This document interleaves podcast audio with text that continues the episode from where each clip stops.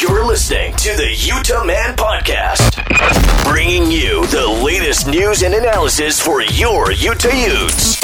Now, your hosts, Cameron, Ryan, and Scott.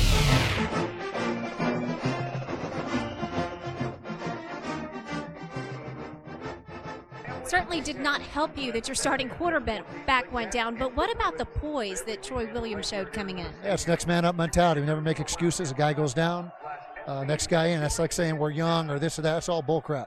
You know, either win or you lose. No excuses.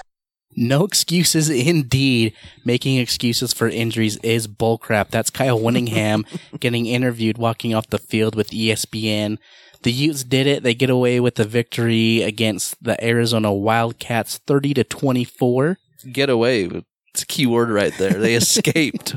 So we're going to be breaking down that game, uh, kind of talk about penalties, the quarterback situation, running back situation, all tonight on the Utah Man podcast. I'm Cameron and we got Ryan hey, Ute Nation. and Scott. How we doing? Honestly, I'm doing great. Utah wins against Rich Rod. I don't care how you slice it and dice it. Uh, we'll go into injuries and whatnot. Are you selling Ginsu knives tonight? Ah, yeah. But honestly, any For only win, three small large payments. any win with Whittingham against Rich Rod, I will take.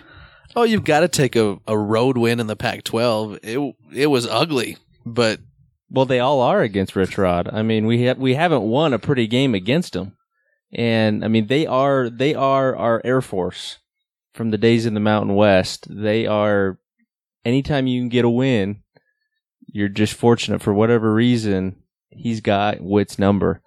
I'm not as I've thought about that. I'm not sure if uh, if there's other teams in the league that struggle quite as much as we do against Arizona. I don't think so. Stanford against us. But but those those aren't contrasting styles. Like Whit versus No. A Rod are very different. That's whereas strength for strength. Yeah, Stanford versus us, it's really just uh, very like-minded programs just going at it.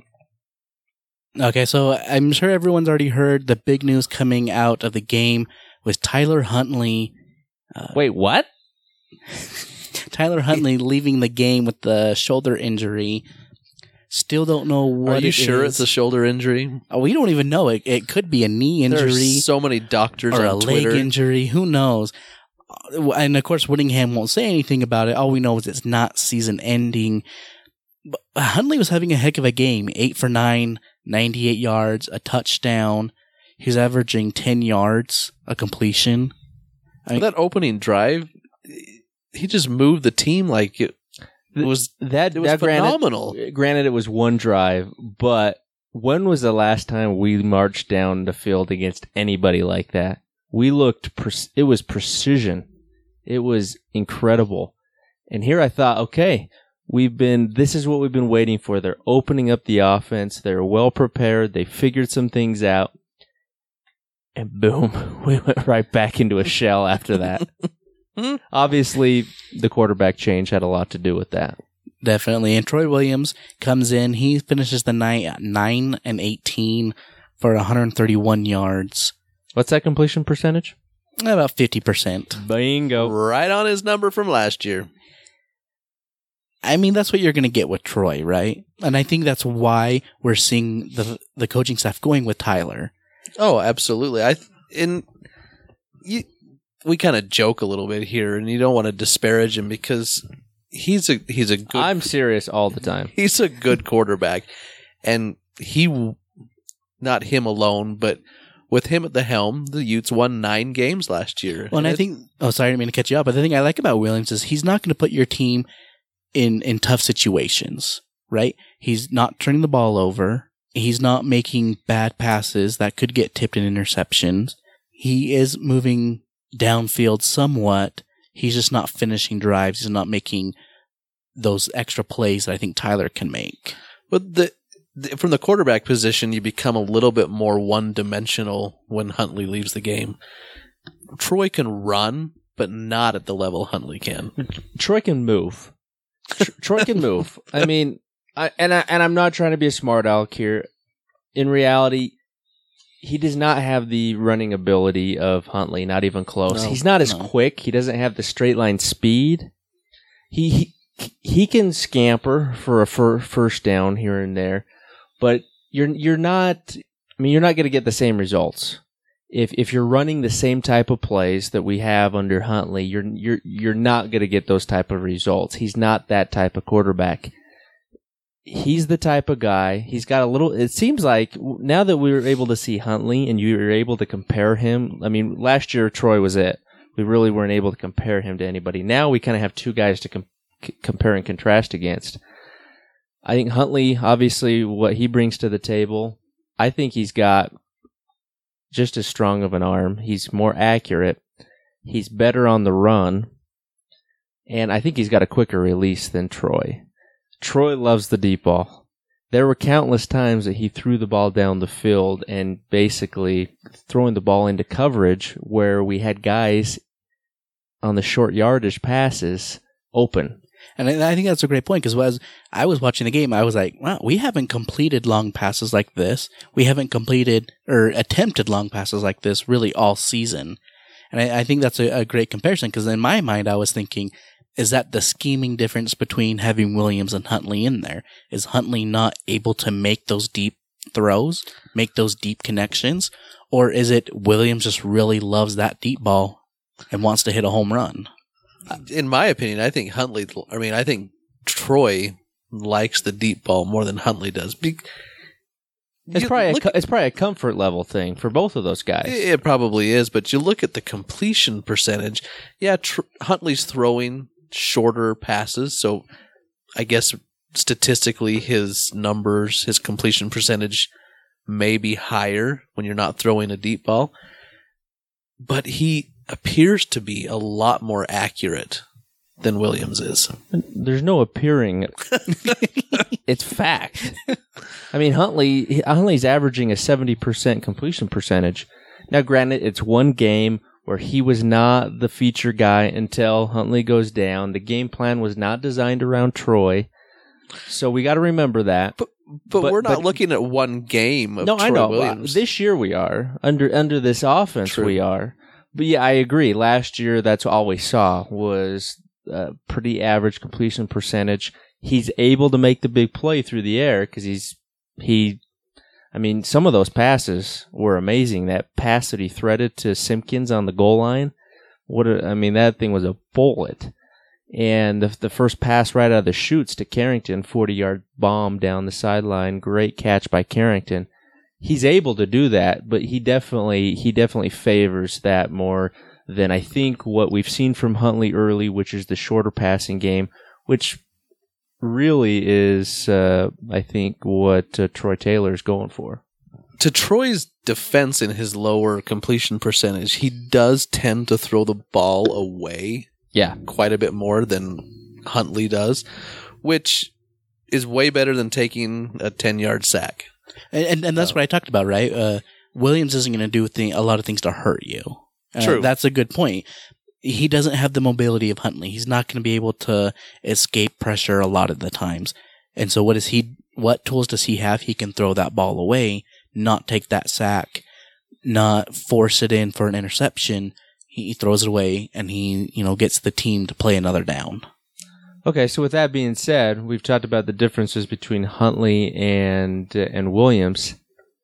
How is the offense going to change if if Williams is the guy? Well, I think that's a, an honest and fair question, Scott. I know Whittingham addressed that in his Monday press conference today, so let's hear what Whittingham had to say about that very subject. I think we tweak a little bit. It's not a wholesale change. There's no reason for that. Troy's a very capable runner. Uh, he's good in the pocket. And, uh, so, you know, Troy Taylor will, will, I'm sure, tailor the game plan to, to fit his specific, uh, skill set. But like I said, there's, there's not a great deal of difference that, of things that we need to change or do. You know, Troy's fully capable of running this offense, uh, just as is. My biggest takeaway before we dive more into the, the Huntley Williams discussion is I love how Whittingham said that Troy Taylor will tailor the game plan to Troy Williams. He didn't say something like, we will get together as a coaching staff and figure something out. It, to me, it just shows another point that Troy Taylor has full control of this offense. So I know it's a little off topic, but I, I wanted to throw that out. We don't know who the starter is going to be. I think it's going to be Williams, and and honestly, I I I think that now the tools are in place around him that Troy Taylor can kind of tailor this offense to meet those strengths. We can develop a, a scheme that's not going to really have you know, a running quarterback or have the read option as much as we've seen under with Huntley. I, I agree with that. We know that Troy Williams is not as dynamic a runner as Huntley is. So that means the run game has got to take another step forward. Because if you're if if you're eliminating the quarterback as a viable runner in the offense, the running's got to come someplace else. Okay, I mean, I I understand where you're coming from there, but like, how how does it all of a sudden just magically improve? Well, I don't know how it's going to magically improve. I'm just saying. Because if anything, it's almost harder to make it improve because you're you're now taking your best runner to date. Huntley leads the the team in rushing yards. You've now removed him. You, re- you removed the threat of the quarterback being able to run, and so yeah, I mean, the offense has got to improve. The running game has got to improve. The whole offensive line has got to improve. But it almost seems like it's now going to be difficult to see that improvement unless they change to an extent the scheme and go back to something similar to what we saw last year. I don't think they're going to go that far, Scott. We want to win games. No, no, I, I'm not saying bring back A Rob, but but I'm saying, but what did we see a lot last year? We saw we ran out of the pistol formation a lot. The read option, we still ran the read option, but we did the pistol formation a lot, where Joe Williams was lined up behind the quarterback three or four yards and just got a normal handoff versus the read option, and that that kind of that that leads more to the power run game, which we really haven't seen a whole lot of this year. We're still we're still kind of doing the counter. I mean, Jamal Anderson is tweeting in during the game on third and one when we run a counter that goes for a three yard loss. Why are we running a counter?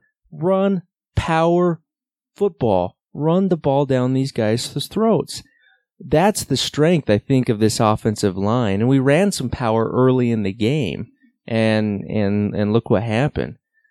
I, I almost wonder if this could be a blessing. I don't know, but I'm wondering if it could be a blessing in disguise for the run game. If we can go back to some of the strengths, I think that uh, obviously this is a new offensive line. This is not the offensive line of last year, but we've historically we've had better success running the ball power versus what we've been doing so far through really four games. And I think another area that they can um, use Huntley to open up that running game is that that deep ball. Make Stanford's defense get out of the box. But what what made the deep ball successful last year with Troy? Play action. Joe Williams. It was play action. Yeah, a lot of play action. You- a lot you- of guys. you had a running So they game. had the run game to open up the pass game. correct. Something that Urban Meyer preaches. Okay. Now I think maybe you can flip that for this year. Use the pass game to open up the run game. I've got it. No one will see this coming. Throw to the tight end. No, we've already abandoned that. That's that's not even in the playbook. Your guy, handsome Harry, and Siale are not being utilized. If you're, why not? If you're eliminating Huntley from the run game, open up that part part of the offense. You, it's, it's those those are two weapons that you haven't utilized at all this year. Siale did get a target uh, on third down, corner of the end zone. But who was the quarterback? Oh, exactly. It was it was Troy, and uh, you know, but we also talked about. I mean, we talked about this passing game and Carrington's role in it. We saw in the second half how Arizona really tried to take Carrington out of that ball game, and uh, I mean, he was getting double teamed. Sometimes there were three guys around him uh, most of the time. They were not going to let Carrington beat us.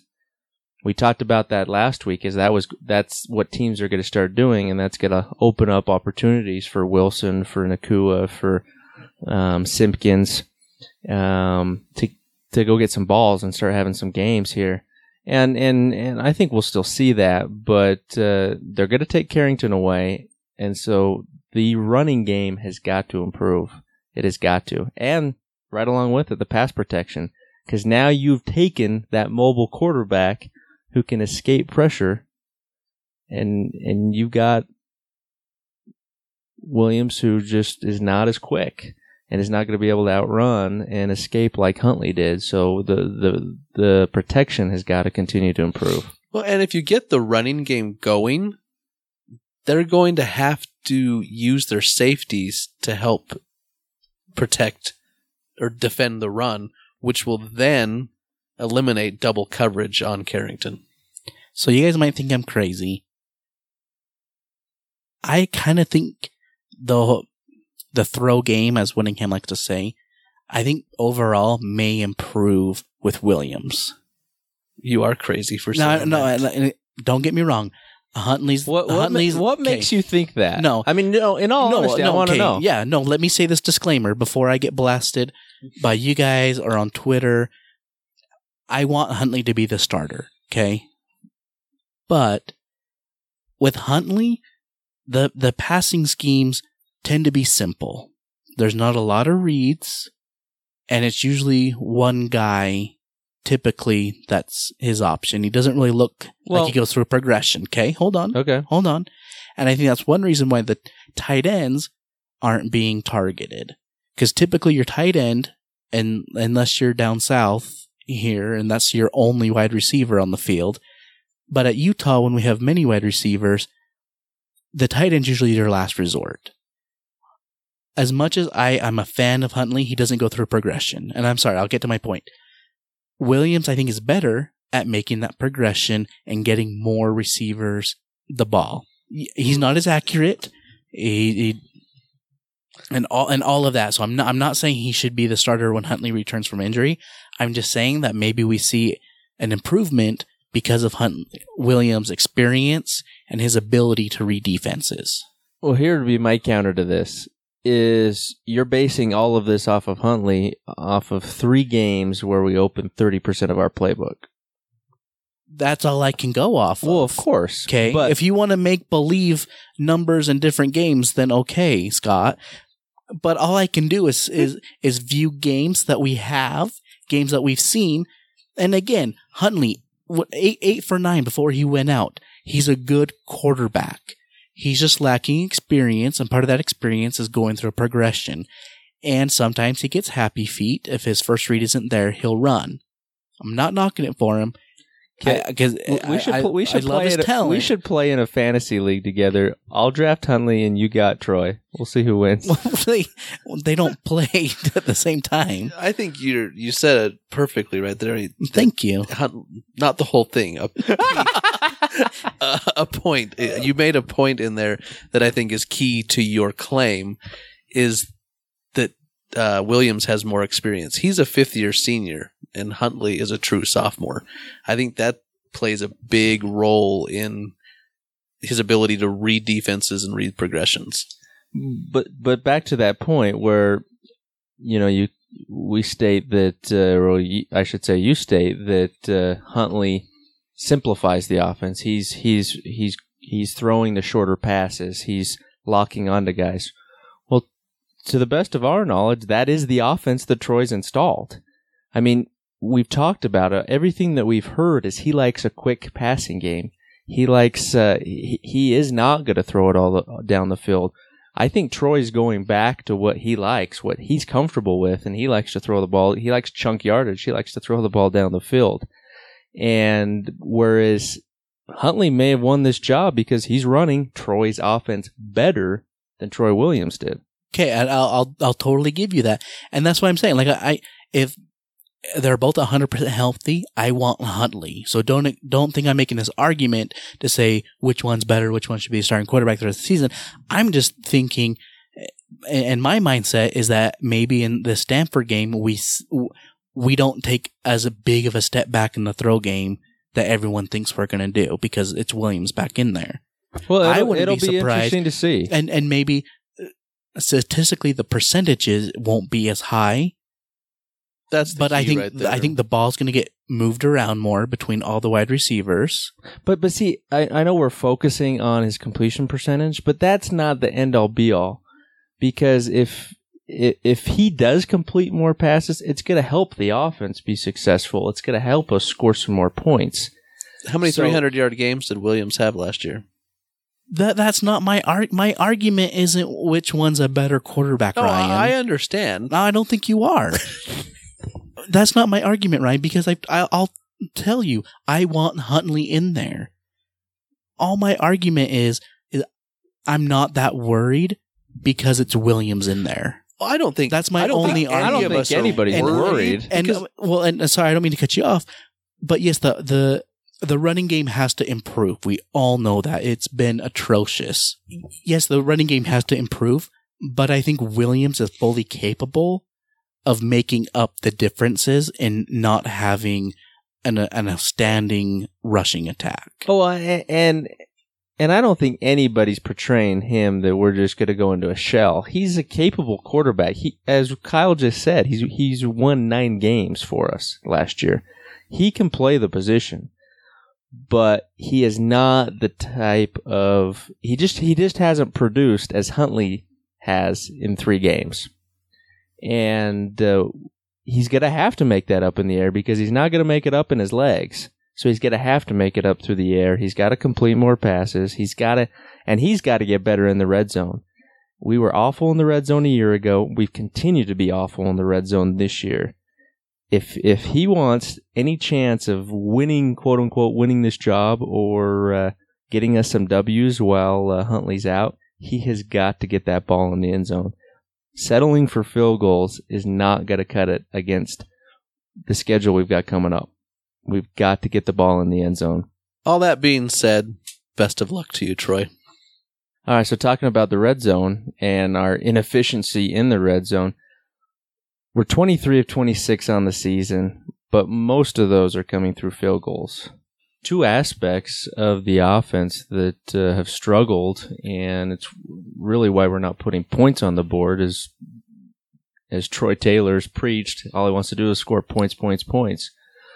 Our red zone offense is still terrible, and our third down conversion, which is killing drives, is terrible. I mean, right now our third down conversion is at 32%. 7 of 50, 17 of 52 for the season. That is awful. That is awful. And I mean, maybe you can't look this up right now, um, but I'd be curious to know how the number of penalties we're getting each week contributes to the third down conversion. Because how many times have we started a drive, it starts to look promising, and boom, a penalty kills it. Now, instead of looking at third and two or three, now you're looking at third and eight or longer, which is more difficult to convert, obviously. So I think penalties probably plays a part in the poor third down conversion. Well, I don't think there's any doubt about that. Penalties are killing drives, and I mean, not only we've had bad turnovers in in, in certain possessions, um, we've had key penalties which have completely halted drives, and uh, yeah, it's getting us in tough in tough situations where we're we're just uh, not able to convert. But uh, Cam, why don't you go play what uh, play what Kyle had to say about penalties? Coach, how concerned have you been with penalties through the first four weeks? Well, very concerned. It's not the uh, it's not the end of the world, but and the type of penalties again, it it just seems for four straight weeks, you know, we haven't had the the blatant late hits, the you know swinging at somebody after the play. I mean, there hasn't been any of those, and so the penalties that we have had, we can live with a lot of them, but there's still too many. There's still too many, and we know that it's we're not doing ourselves any favors with how many times we've been penalized, but but still we want to be aggressive and we want to push the envelope, and. Uh, but you know, false starts have been at a minimum. Delay a game, very minimal. You know, the administrative type things and the ignorant things. So we just got to clean up what is going on. But what is going on could be worse. Does that make sense? I hope that makes sense. If uh, giving up nearly 91 uh, penalty yards a game and averaging just under 10 total penalties a game could be worse, I don't know what to say. That's pretty bad. It is bad. I, I'm kind of surprised at that answer. Yeah, I mean, I guess I, I, we could get we could get BYU penalties, right? Yeah, and I, I get what he's saying. I mean, they're they're not the they're not the dumb penalties where guys are after the whistle going and pushing guys and punching or or things of that nature, as he just said. But but they're penalties that, as we just talked about, they're killing drives, they're holding calls, they're offensive pass interference, they're um, I mean, we, we haven't had a ton of uh, delay of games or uh, um, you know substitution type penalties like we had a year ago, but nonetheless, I mean, you're averaging 91 p- penalty yards a game when we're we're trying to get an offense going here and score some points. 91 yards is a lot, It's huge. and and that's against pretty bad competition so far. Uh, and I, well, okay. I think this is to me. I, it's concerning, but where are these penalties coming from? A lot of it is holding on wide receivers. O line and wide Yeah, out. the at least I the think first I two think the games, O line's been better at penalties this year. Oh, I think they have and especially for how young they are. I was expecting a lot more penalties from that group. But uh, Uhatafe had two holding calls back to back uh, last week that just killed the drive. And I mean, he's a he's our senior leader on the offensive line. I mean, not to say just because you're a senior you're not going to get a penalty, but to me, it's I, I would think Kyle would be a little bit more alarmed than he than he is apparently. And I, I'm just hoping. Obviously, he knows more than than uh, than you and I. I'm just hoping when we go up against better competition starting in two weeks against Stanford, those are the types of things that can cost you a ball game. You're you're absolutely right, and I think you look at the penalties on a as a whole, they're not all offensive penalties. Well, and we, we also do need to take into account this is the Pac 12 refs. Some of these are pretty mysterious. that that is true. But you look at this, the two that come to mind on from this last game that I can think of on the defensive side of the ball. On third down, you got Boobie getting called for holding in the secondary, which extended their drive. And they scored on that. they They did, did. score on that. And then the uh, targeting call for Blair, which was a 15 yard penalty right there. So right there on the defense, you got 20 of those 90 yards. I'm sure was there was there Bo- Bo- Boobie had a couple. He had two in the Yeah, secondary. he had two two. So, PS. my my point is it's not all offensive penalties. no, no, no. You're right. and and maybe that's why he's saying because the those those penalties they're they're coachable. Well, they are. They're fixing technique But- on like whole on, on blockings. They're not getting they're not holding. But whether it's offense or defense, sure, it's it's some of those offensive penalties are keeping us out of the red zone or keeping us from scoring. They're halting drives, but some of those on the defense are keeping drives alive Sure, yeah. for No, the it other hurts. team. Exactly. It Like what we hurts. just talked about. Arizona scored a touchdown Mm-hmm. on on a third down that we stopped uh, because a Boobie had extended. But where I'm agreeing with Kyle is I think these are coachable penalties that can be fixed. Sure, it's get not. Boobie off the field. Just kidding. these aren't penalties for guys are are losing their cool that he doesn't have control of. You know who The I wanna coaching s- staff. You know who I want to see lose his cool? Marquise Blair. I want to. I we want to kind see. of did with the with him walking. No, he still he still he still seemed calm, cool, and collected. I want to see that guy. I want to see his hair on fire. Man, did he lay that guy out though? Woo, that was a hit. Not think- promoting targeting here, but that was a hit. But going with what Whittingham said, I, I think a lot of penalties, like he was saying, late hits or whatnot, those are teams that are out of control. These penalties are ones that are coachable, and the coaching staff has control of the team. No, I I agree, and and hopefully we see some improvement. Obviously, they're going to continue to focus on it going into bye week here, and as as Whit alluded to, but uh, the red zone, twenty six attempts in the red zone this year. They've come away with twelve touchdowns and eleven field goals. Uh, three possessions have come up completely empty. we got to get we we are relying on field goals after field goals after field goals, and Matt Gay is going to set some sort of record because not only is he good, but we're giving him every opportunity to kick field goals. Hey, at least Whit's going for field goals this year compared to last year. Yeah, but I, yeah, eleven field goals inside the twenty yard line is way too many. Those, those have got to be converted to touchdowns.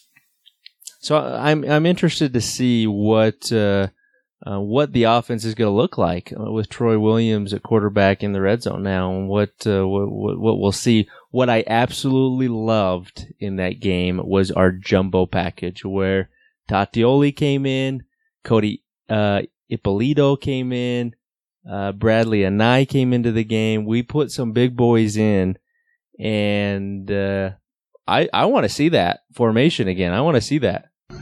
so the red zone does need to get better. And one way you can do that is like what we said the is the rushing game. Uh, Whittingham did address uh, the rushing game as a whole for the team in his press conference, and that's what he had to say. Yeah, you know, we're not awful. I think we're about in the middle of the pack in, ru- in rush offense, roughly middle of the league. But we're not as, you know, we're used to, uh, running the football a lot better than we are right now, but we're throwing the football better than we have been. And so there's give and take. But uh, I think it's a combination. You know, we need to run off the ball a little bit more offensive line wise, create more creases, uh, run with a little more violence when the ball's in our hands. Um, and so I think it's a work in progress. You know, we got a, we got a, a bunch of, uh, new guys up front that are just figuring out how to work together.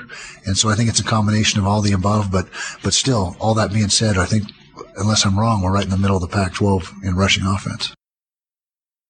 Well, Whit's been uh, looking over his stats because we are fifth in the conference currently, averaging 165 yards a game.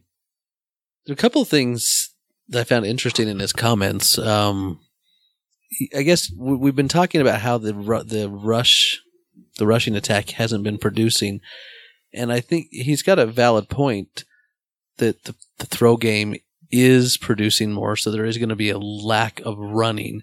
However, however, when I look at the run game, we're used to seeing a lot of those chunk yardage running plays where you're you're getting through that initial the line of scrimmage and you're picking up seven, eight yards and or or more. And those kind of plays I'm not seeing. And then when we need it on third and one, third and two, we're not getting the push. We're actually losing yardage. Well, that's what I was going to say. Forget the chunk plays. I just want to see a third and one get converted. I mean that that is where I think the biggest takeaway uh, from last year, and really just from uh, this Utah offense over the years, is how we were pretty pedestrian this year on short yardage situations running the ball. Even even with Huntley, when he's when he's been keeping it, we haven't. Uh, you know, we- we're not always converting, which leads to that third down con- conversion percentage, which is awful. And obviously, yes, we're we're a young O line, and they're still trying to figure things out. But that is something. I mean, I, I keep I, I keep looking at this schedule what's coming up. We're going up against Stanford. We're right into USC. You know, Arizona State. There's some good programs coming up here. We've had the easiest part of our schedule, and the one Pac-12 game we've played is probably against one of the weaker defenses that we're going to face. So, not only is the competition going to get better, which is going to make it more difficult, we have got to see some improvement in that run game. And I think we have seen that improvement. Maybe not to the degree as as us fans want to see, but just go back to that first quarter against Arizona. We haven't seen Moss run like that all year. Okay, and, He was and I hitting- agree. He was but you got to the do whole it for hog. longer than a quarter. He was breaking run. I, and I know that, Scott, but you got to start somewhere. of course, you and, got to and you got to stay healthy. When uh, when Huntley goes out, the game's gonna change. We went away from Ross, or went away from Moss in the second half. I don't think it's all doom and gloom. That first quarter, we showed promise. Okay, but how does that translate with Huntley out now? We build on what that f- first quarter was. But it's a completely different quarterback. Well, now they have two weeks to to get that scheming right, get those packages set for Williams. My my question is: Is Moss the guy? Yes. He proved it against Arizona. He he did have over 70 yards and with the type of offense we're running, maybe that's what we're going to start seeing. I I don't know. He did show a little bit more promise than he had in the first 3 games, but he it, it was early and then as the game went on, he seemed to disappear. Uh so I don't know. It's going to be interesting going up against Stanford. We didn't obviously we didn't play Stanford last year when we had Joe Williams, but we played Stanford the year before when we had Booker. The type of offense we ran then was a smash mouth, physical run up the gut, and Booker was awesome at that. Now with this new type of offense and a maybe a lesser running attack, how's that going to fare against Stanford? Well, I, I think what you're going to see is you're going to you're going to continue to see uh, Devonta'e Henry Cole get more opportunities, and it's not going to be long before he's getting the majority of the reps, in my opinion. He's not going to. Moss is your guy. Listen, listen to what Whit had to say. Back to the run game, uh, Devonta'e Henry Cole kind of finished that game. How do you think he did? Is it, should we expect to see more carries from him? He gave us some good stuff in that game. He had a couple nice runs. He's, uh, you know, he's got great quickness. Not the biggest guy in the world, but he runs with physicality. Uh, his ball security is excellent. He's always got the ball high and tight, and uh, he is doing his part. I mentioned a few weeks ago he hasn't hadn't got many reps because there was some things lacking as far as assignments and so forth. He's starting to clean all that up, and uh, you know when he gets completely up to speed, him and Zack should give us a good one-two punch. Did you notice he said one two? Devonta'e Henry Cole's number one. No. oh, way to read into that. I think there's a potential for them to be a heck of a duo. I mean, as big as Moss is, he should be the guy that busts through right up the gut for that short yardage stuff. And when he breaks through, he can get, he's got enough speed to pick up a lot of yardage and he gets into the secondary. But Devonta'e Henry Cole's got that. He's got the next level. He He's got the next He's- level speed. And what I what what I think is Moss had 14 carries in this game, and I think that's a pretty good number. I I think that's where he should be, and then you're dividing up the rest of the carries with Cole, and I think Cole should be getting roughly about the same amount. And uh, granted, there's a need for both those guys. You need two good running backs. I'm not saying we throw Moss out. He's a good running back. I just don't think he's the number one premier guy. And I think i as time wear- wears on, just like Shyne outshined him last year. but as Shyne, as Shyne, as the season went on, he won that starting job. And I would not be surprised to see uh, Henry Cole do the same thing this I year. will be very surprised. We'll be surprised because it's happening.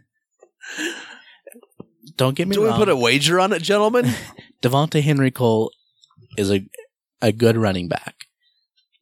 It would be nice to have him get more reps to carry that the that load from Moss. Talking to Coach McDonald during fall camp, he even said, as, as a premier program in the country, you got to have a running back by committee.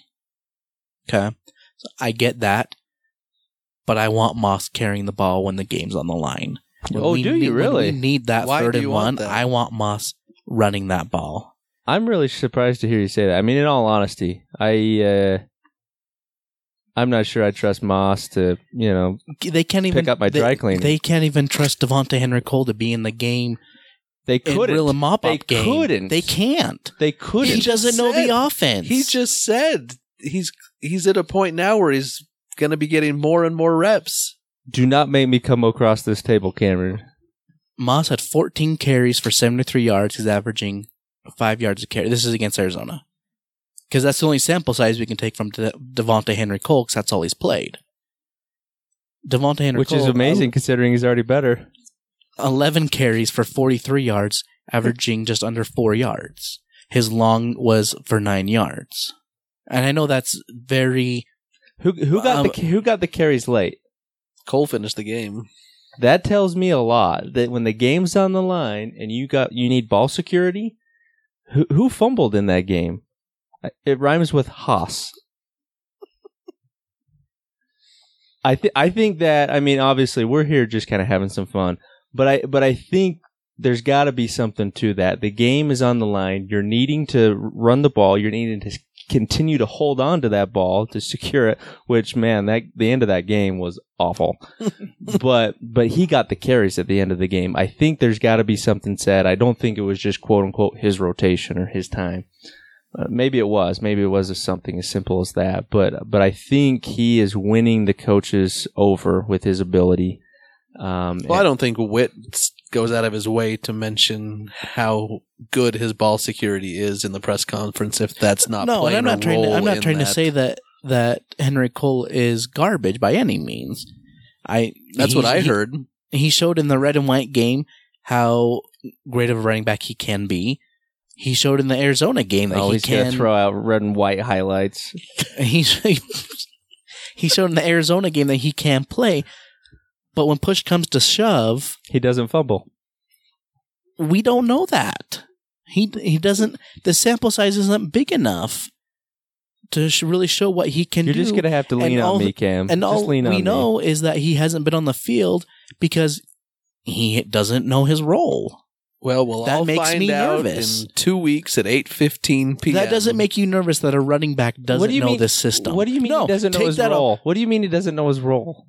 Why hasn't everything that why Whit has- just said says he does? why hasn't he been playing? If he's so great, if he's so much better than Moss, when you Do- guys are saying why hasn't he been playing? Do we need to replay no, what why? Whit no, just said? answer my question. It's because He's coming along. Maybe he didn't early in the season, and that's why he wasn't getting carries early in the season. But he's obviously progressing to a point now that they trust him enough to finish a game. Well, I'm it's glad all it's about the- progression here, I'm- baby. It's all about progression. I know it, and getting better every day. That those cliche things. Do your job. Moss has been ready to play since game one. To me, that speaks volumes. And you know what? We all to appreciate his it, Moss. ability and his talent. Th- We're not. This isn't a. We're not voting for who's president of the United States here. I want somebody who can get me a first down. we're not saying it. Moss is. we're not saying Moss is not a good running back. We're just saying Cole's better. So flipping the switch to defense. So a player I'm, I was really happy to see get some playing time. He got a, his first interception, his first touchdown of his college career. Javelin Guidry came in for Boobie Hobbs and really helped seal that game with that interception touchdown. it was awesome getting to see him play. No, that was uh, well. That was really a, a game winner, really, was. Was because huge. uh, we we could not get in the end zone with the offense, And they had momentum. that was big. So uh, yeah, I I the way the way that he came out, he played a good game. Hobbs, hmm, keep Hobbs on the punt return as far as I'm concerned, but I wouldn't mind seeing our, our boy Javelin uh, maybe overthrown him for uh, starting in the nickel, but. Big play defensively. Secondary is a little shaky at times. I mean, on fourth and short, where the tight end snuck out of the out or out of uh, past the line of scrimmage, uh, past our entire defense. Oh my gosh. Yeah, it's a got- good thing that Arizona has a horrible quarterback because there were countless times he actually did hit uh, Wilson on that will route and he just dropped and he it. just dropped it. We we were pretty fortunate at times. Um, the secondary was a little shaky. It- I, I would agree, and I think we got so used to Marcus Williams back there and being able to cover so much ground in such a short period of time. And I think I think Ballard is a great or has the potential to be a great safety. He just seems to be a half second late on some of those deep ball coverages. Yeah, I I think it's taken him some time to. Um, I I thought that Arizona game was his best game of the season, though. I thought he played pretty well. Um, yeah, I mean that's asking a lot to replace uh, It is. uh, Marcus Williams and his speed and how well he played center field. But I think he's coming along. The safety position, I'm thrilled to death with. Chase Hansen is what we thought he'd be. Marquise Blair is exactly the type of player this defense needs. He just throws his body around. That target, it was not targeting. I'm so sick of this darn targeting rule. I am too. It is getting out of Quarterback's a hand. runner, and you go to tackle him. I, I mean, not even just in that game, just in college football in general. There's they're throwing flags like left and right. It's getting ridiculous. Three in the Stanford UCLA game, two of them on back to back plays. It's it's it's bogus. They got they got to address this and fix this. But that was not a targeting. We are going to miss him first half against Stanford, which is unfortunate. But uh, overall, I'm really impressed with the with the, the safety position. Corners have had their moments. They're going to continue to make plays. They are young, but just as Whit said, no excuses. It doesn't matter that you're young. Get the job done. My biggest takeaway is how well the linebackers have been playing. Going into the season, I was really concerned about linebackers. Their inexperience, not a lot of depth. And whether it's uh, Tauteoli or or whether it's Kavika or Cody Barton, I'm impressed with these guys, and they're playing Wait, at a high Co- level. Didn't Cody Barton switch to safety? oh, just for one play. Then they gave up a touchdown on. that was bad. Well, I'm not saying they're perfect, but I, I think they've made leaps and bounds. No, I agree. This season, I think and, and really, to me, that I thought that was going to be the biggest weakness on our on our defense. No, I, I think the linebackers have proven through four games. I think they've proven to be really good, and they're they're. I think they've improved greatly this year. Um, but uh, I I think we're going to be tested here. The secondary is going to be tested because we got Darnold coming up. You got Wilkins at ASU. You got Rosen, Rosen. at UCLA. Browning at Washington. Browning at Washington, Herbert up at Oregon, guys who are a lot more accurate than Hawkins or Dawkins, Hershey, whatever his name is, Dawkins.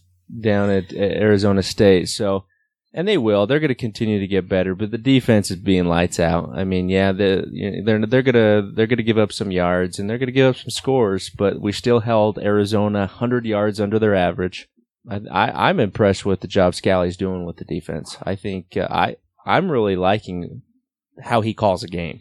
He's aggressive and he continues to kind of change things up. He's adapting where we're getting three safeties on the field at the same time in certain situations. I uh, I, I really enjoy what uh, what he's doing. One thing we haven't talked about tonight, um, which I think has gone a little bit unnoticed, is how deep we are at almost every position. You that game that happened on Friday night, if that happens two years ago, we don't win because we're not that, we're not deep enough. Well, Chris Hart comes in and gets a sack. Well, we ended that game with uh, our fifth and sixth string uh, defensive ends, and uh, and and D tackles, third, fourth, fifth string D tackles got some play in that second half. So we definitely saw. Obviously, we're we're as deep as we've ever been at the quarterback position.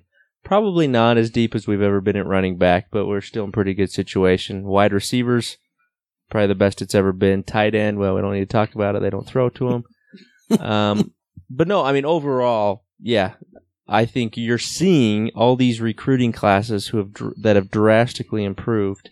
We're getting more talent on there, and you're and we're sitting guys who in years past would have probably come in and started. All right, so there's no Utah game for us to pick this week because they have the bye. So we'll go directly into our Pac-12 picks for this week.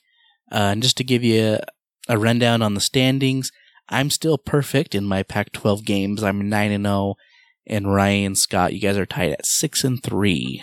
Oh, we got three Oh, game three-game. deficit. Whoosh. And those three games are all Cal. I feel like the Yankees against the Red Sox. We need we need somebody else to keep score of this. I don't trust you. I will admit I got a little nervous about me not picking Cal for the first time and them kind of hanging with USC, but it's all good.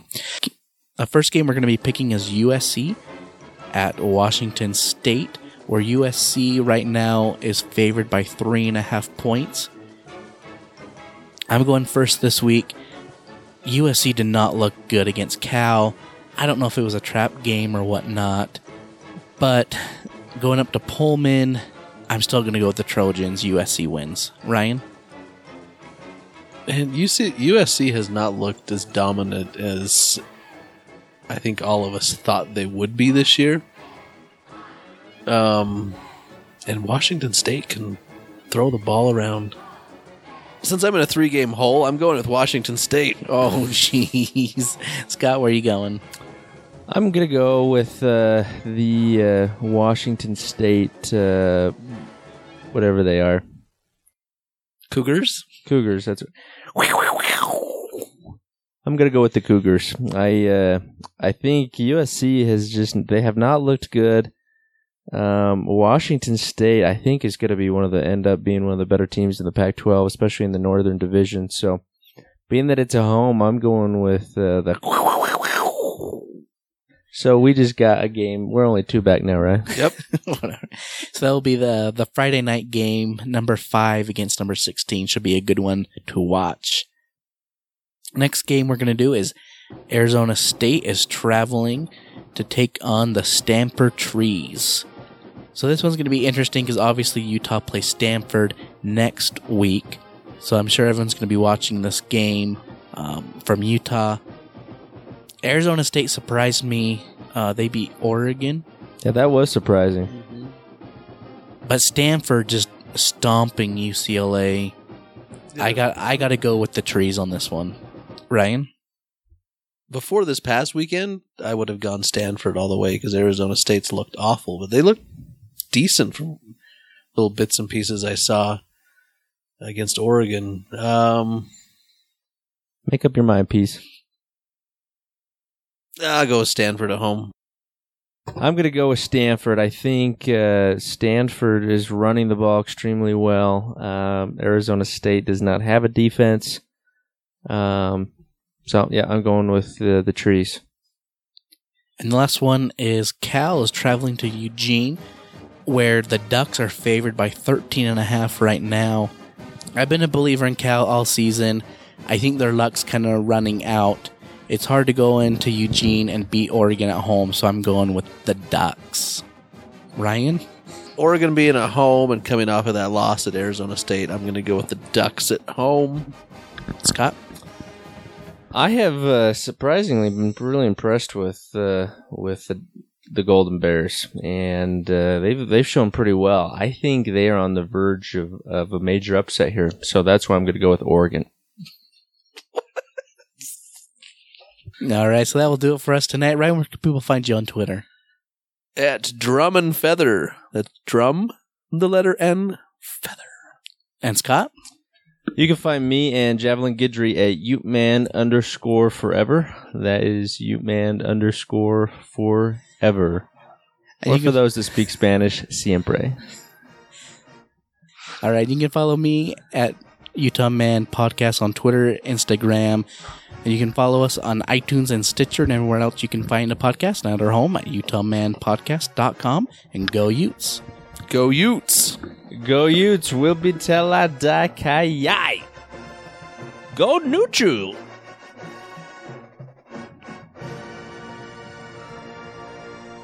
We're good. Let's cut it. The views and opinions expressed on this podcast are their own and are no way affiliated with the University of Utah. Freshman Javelin Gurdry. Did I mess it up? You serious, Clark? Did I? Javelin? Gurdry. Gurdry. Gidry. Gid. Like kid. I got it right. I told you. I'm so bad with names. You got it right the first time, and 10 seconds later, you butchered it. Doesn't Liz Abel give like a pronunciation guide? yeah, I looked at it this afternoon. you need to like tape it to your thigh. We need to get Cameron a wrist guard with the play, like a play call, but Yeah. with names on them. You can go, go borrow Huntley's. Instead of plays, it's like Gidry or Tempe. Siale. My, my, my personal favorite. Philip Alf. Gridry. Gidry. Gidry. And the show's reached a new low.